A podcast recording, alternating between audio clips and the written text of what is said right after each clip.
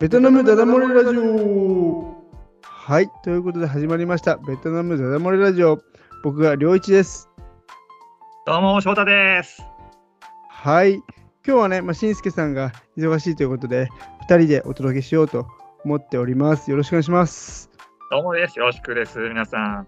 はい、今日はですね、えー収録日が12月25日のクリスマスということなんですけれども、メリークリスマス。メリークリスマス、そうですね。これはちょっと、あの、公開される日がいつかはまだわからないんで、あれですけれども、本当に、まあ、ハッピークリスマスということで、あのーうんまあ、ただ、どうですか、ホーチミンでは、街の雰囲気はやっぱクリスマスの雰囲気ありますか、ちょっとありますね。イルミネーションがちょこちょことあって。うんでもまあ、例年よりちょっと地味かな。ちょっとイルミネーションは少ない感じがしますね。あ、そうなんだ。うんへうんーなんかココロナが明けて最初、うん、最初のクリスマスかな。そのせいかちょっとまあ、前が少ないような気がしますし、あまり盛り上がってないような気がします。あそうなんだ。へえ。僕は、今ちょうど、妻と娘2人がべ実はベトナムに行ってるんですよ。あ、そうですか。うん。あの、実家に帰省してるんだけど、中部のホイアンの方ね、に行ってるんで、うんうん実は今一人で、今、うちには、はい、非常に気楽であります。もうこの年になるとあんまりクリスマスなんてのは気にしないけれども、なんか、それこそ奥さんにクリスマスプレゼントが送ったりしたの？えっとね、来年もうすぐフィリピン旅行に行くんですよ。旅行に行くんですよ。あ それでフィリピン勘弁して。フィリピンに来ました。変更 へえあ、フィリピンか、いいね。え、じゃあ、フィリピンでママニラとか？マニラです。はあ、初めてフィリピンは。あフィリピンですね。いいね、僕も行ったことないからさ、ちょっとぜひね、あの、感想、感想を聞かせてほしいね、帰ってきたら。そうですね。うん僕もちょっと、うん、初めての、うん、国だからど、ちょっとあんまり想像できなくて、うん。ちょっとワクワクですね。まあ、ちょっとやっぱね、治安が悪いとは聞くけど、そうそうそうそう。いや、夫婦で行くもんじゃねえよって言われることがよく言われますね。うん、ななんなんでフィリピンにしたの？いや、行ったことないからって理由だけで。なんかさ、同じフィリピンでもさ、それこそセブ島とかだったらさ、わかるけど、セブ島は行かないの？あのね、あの、リゾートは今まで行っていっぱい行ったから、国内でいっぱい行ってきたから、もういいかなって感じで、どっちかと文化面文化面に触れたいなっていう、自然よりも。なるほど。都会、都会のフィリピンにしました。うん。そうえ、ちなみにいつから行くの？えっ、と、日本の安すぎて20、20から8か。うん。あ、じゃあこの年末に行くんだ。年末に行きます。あ、そう、いいね。何泊で行くんですか、3泊です。?3 泊。あ、じゃあ結構がっつり楽しめる感じで。そうですね。ちょっと がっつりです。年末年始、フィリピンで。ねうんあ、年末だ、ニューイヤーもフィリピンで迎えるんだ。ニューイヤーもフィリピンに帰ります。おー、いいね。なんか、向こうも花火とかあるのかな、ニューイヤーは。あるらしいですよ。毎年年末のカウントダウン花火が。ああ、それか。じゃあ、それに一応参加してみたい参加できるかな怖いですね。そういう人混みやってもらうところ。遠遠くから見えたらいいかなっていう。まあね、ちょっとやっぱうん治安の不安があるよね。若干ね。うん。うん。そう、それうんちょっと僕も治安の不安があるかなと思うけど、まあ、ね、奥さんと2人だから、あれだけど、うんうん、まあ、あんま危ないところには行かないで、ちょっとぜひ安全第一にちょっと過ごしてほしいなと思うんで。そう思います。僕もそう思います。不安です。なので、まあまあ、もちろん帰ってきたらまたね、ちょっとこのベトナムダダモレラジオでも感想を聞かせてもらえたらなと思ってます。はい、どうもです。はいはいはい。ということで、まあ、じゃあ、今日は、両一からやりたいと思いますので、よろしくお願いします。いやー、まずね、まあ、サッカーワールドカップはね、まず終わりましたね、この今月ね、12月に。あ、そうですね。うん、楽しかったですね。うん、う楽しかったね。み結構見た試合は？ーん、ちょこっと見ました。ちょ日本戦とか中心に見た感じ？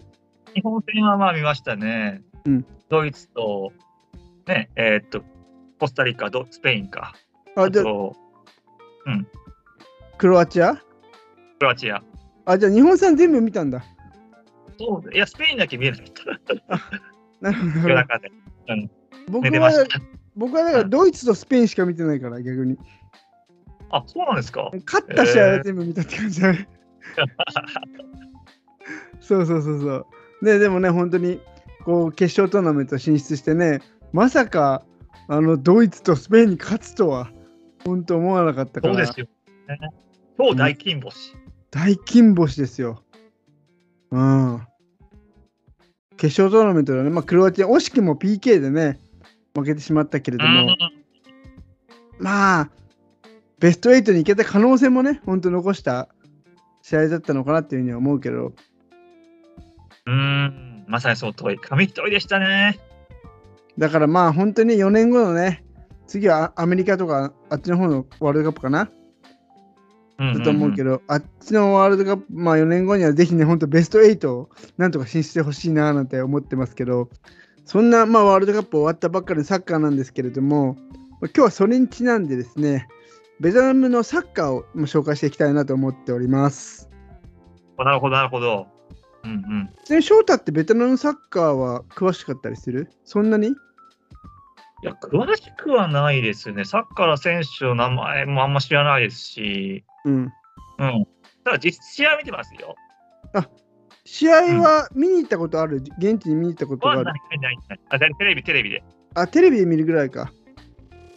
なるほどね。僕はね、それこそ10年ぐらい前に、あの、一回、ベトナム対どっか南米だかアフリカだかの国の試合、こう一応親善試、国際親善試合みたいなの見に行ったことがあって、そうですか。ええたまたまそり日本人の知り合いでサッカー好きの人がいて、チケットをなんかもらって 見に行ったことがあるんだけど、市民で。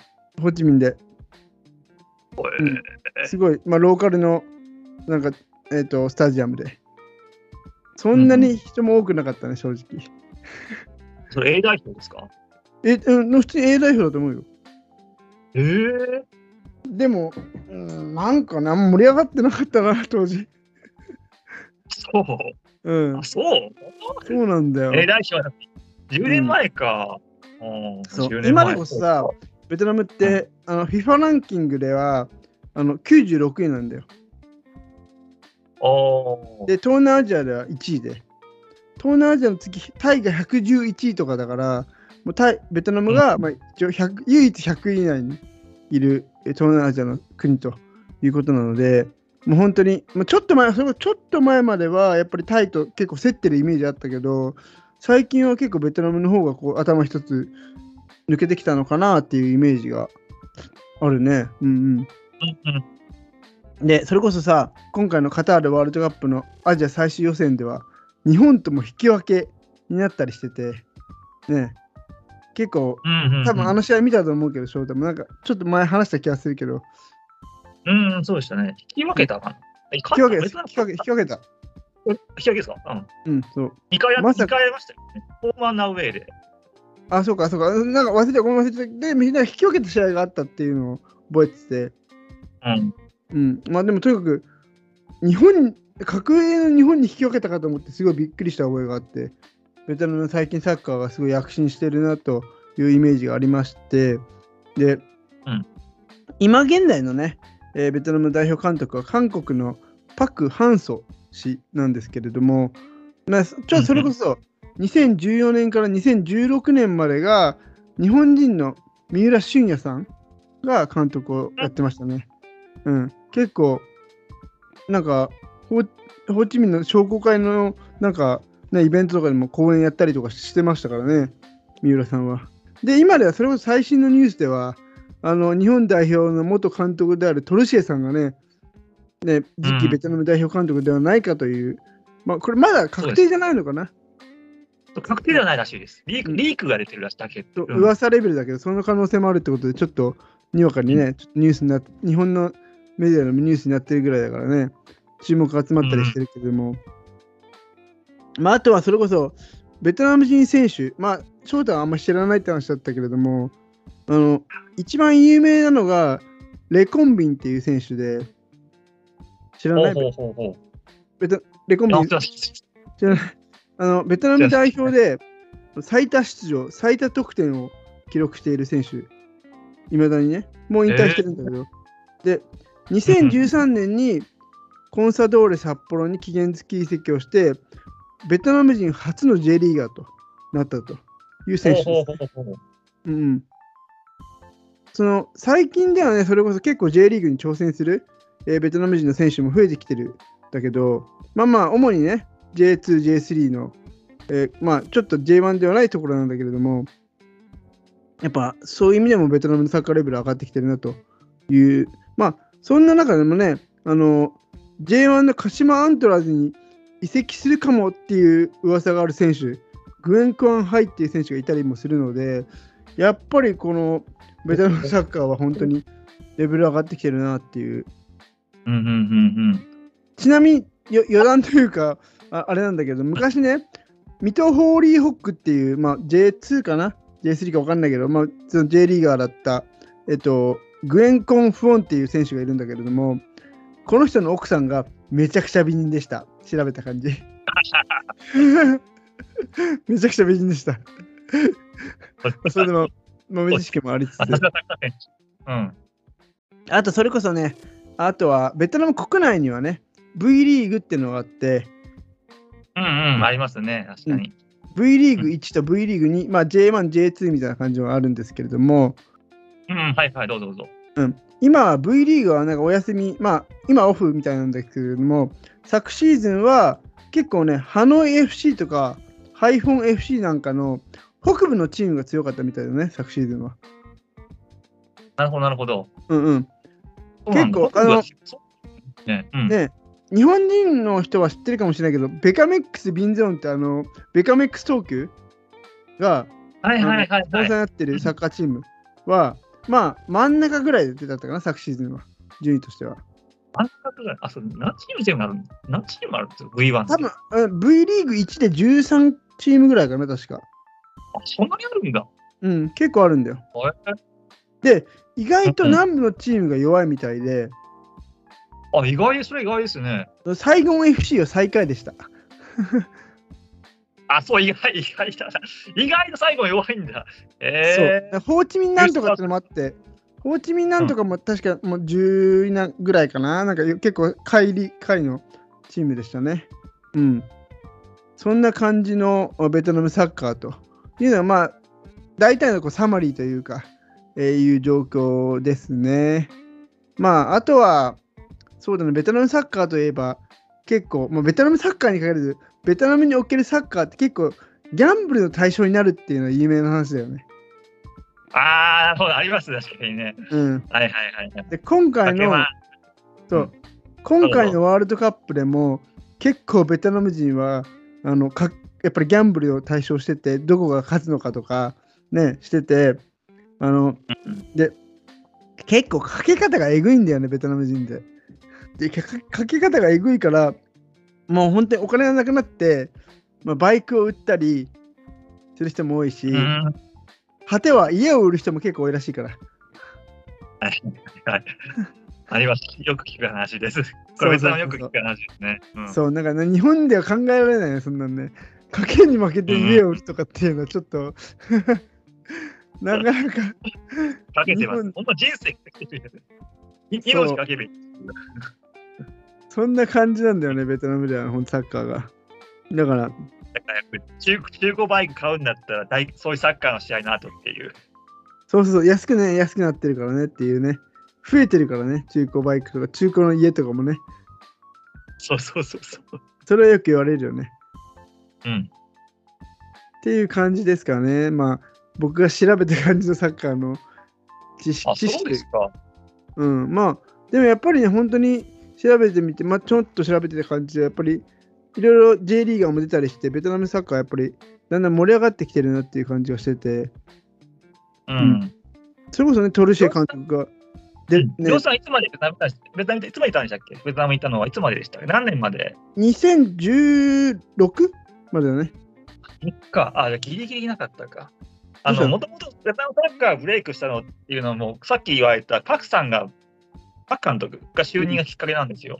あ、そうなんだ。そうそう、就任、2017年、2017年9月就任します。17年9月。うん。就任して、でその4か月後ですね。その4か月後にあのアジア大会があったんですよ。アジア大会です。はいはい。アジアナンバーワンはアジアカップです。それに、あのー、準決勝で、あの、オーストラリアを砕いたんですよ。あ、そうなんだ。オーストに勝って、決勝、ウズベキスタン戦、真冬のウズベキスタンですよ。お真冬雪雪の降る、雪の積もったサッカーコートで、うん、ずっとあの試合をした試合をして、ずっと0-0で、うん、0-0、前半も0-0、後半も後半も全然あのね、試合が動かない接戦やったんですよ。うん、で、ラスト、ラスト、ロスタイム3分か2分ぐらいで、ウズベキスタンのチームが一定なんですよ、わって。出て、うん、あこれ、あの、劇的で、うん、みんなかみんながあの感動したんですよ、ベトナム。初めてベトナム決勝戦に入って、アジアナンバー2になったってことで、ブワーってブレイクして、この、それバック監督っていう名前がずわーって広がったんですよね、ベトナム中に。うん、なるほどね。たった4か月でここまでベトナムチームを強くしてくれたってことで、うん、もうヒーロー的な感じだったんですよね。それが、私これ見ました。写真とかもドラマチックで、あの雪の降るなんかサッカー、見たことないじゃないですか。うん。うん、なんかで、こう、最後1点決められて悔しいから泣いてるサッカー、なんか泣いてるあのプレイヤー、サッカー選手とかの写真が出てて、うんうん、もうドラマチックで感動的で、うん、うん、この時私、グエンフエだな、グエンフエってベトナムの町町の中心にある歩行者天国でビッグスクリーンで、ビッグリーンなんですよね。それそうなんだ。へえ。アメリカいくつも出てて、1万人、何万人って人が集まって、私もそれ混じっていてたんですけど、うん、本当感動しましたね。で、それが終わった後は、みんな、プレプレあのサポーターを泣いてたり、うん、泣いてたんだけど、しばらくしたらもう歓喜に変わったんですよ。うん、歓喜。あの、ベトナムが準優勝したってことで、もうみんながバイク、はい、バイクに乗って、うわああるね。うん。あるある。乗ります。放送族になったそう、それも結構その、ベトナム名物でさ、ベトナムが勝つと結構その、ベトナム国旗を持ったり、そのユニフォームを着て、バイクで暴走する若者がすごい街中に溢れるんだよね。そうそうそうそうそう。それは結構、うん、ベトナム名物の一つだから、これも結構日本人にとっては面白いかもしれないよね、あれはね。初めて見ると、うん、結構びっくりするなっていうとこだね、あれはね。うん。それは面白いね、本当にね。こう、活気があるベトナムならではの光景って感じがしてね。あれはいいよね。うん。そうですね。ちょっとインパク監督の経歴見て思い出るんですけど、面白いですよ、この人。本当話話していい？そうね、せっかく翔太がパクさんの経歴について今見てくれてるってことで、うん、紹介してもらえるといいかな。パクさんってね、体小さいんですよ。164センチなんですって。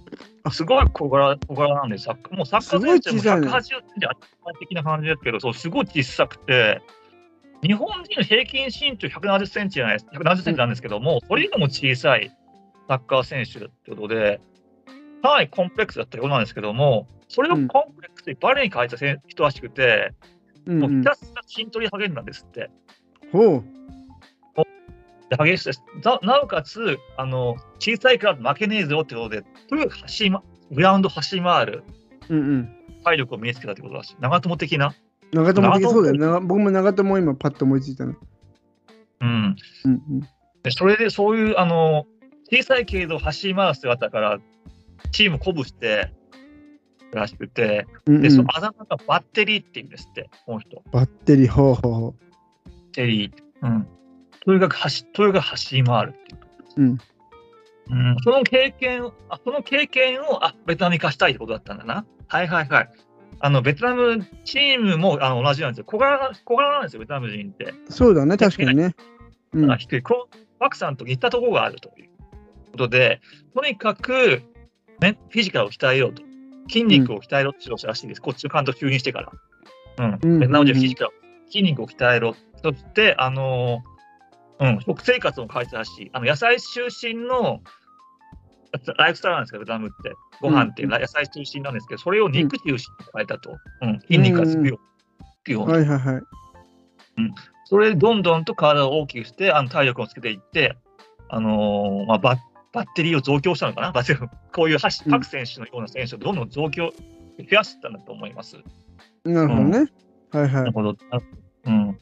ベトナム選手の方もそれを理解したんですって、あのフィジカルの重要性ってものを徐々に徐々にも。はいでそれでか国際大会とかで経験を積んで、自分たちは体が小さいと、で体力もないと、はいっていうことを負ければ負けるほどうん。実感してきたと。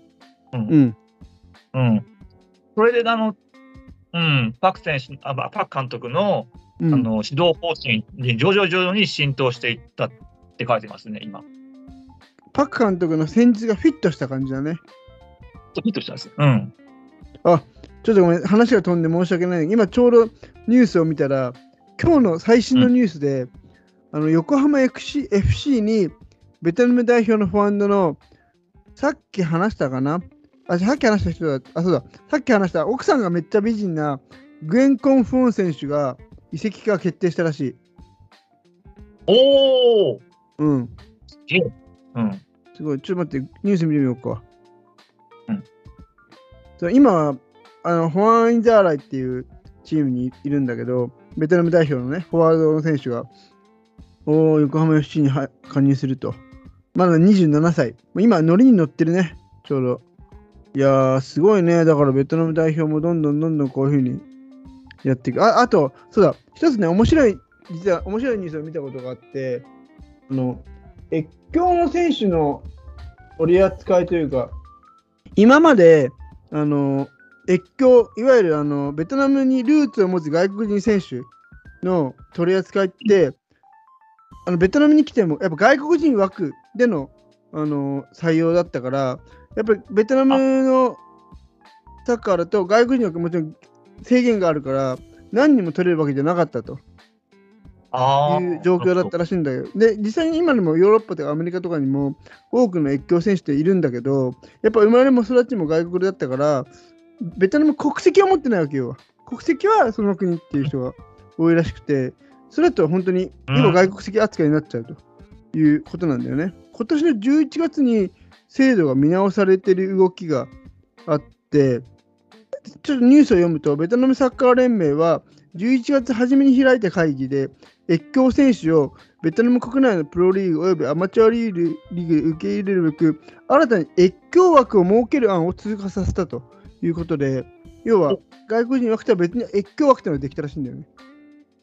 だから、うん、来季以降はその多くの、ね、越境選手が V リーグで見られる可能性があるというふうに期待されてるって話だから、うん、さらにちょっと V リーグが面白くなるかもしれないよね、本当にね。そういった意味で言うと。結構え越境じゃなくてもむ僕昔聞いた話題なんだけどアフリカのせサッカー選手が最初外国人枠で入ってくるんだけど国籍をベトナムに変更してベトナム人としてプレーする選手が多いって話聞いたことあるよ。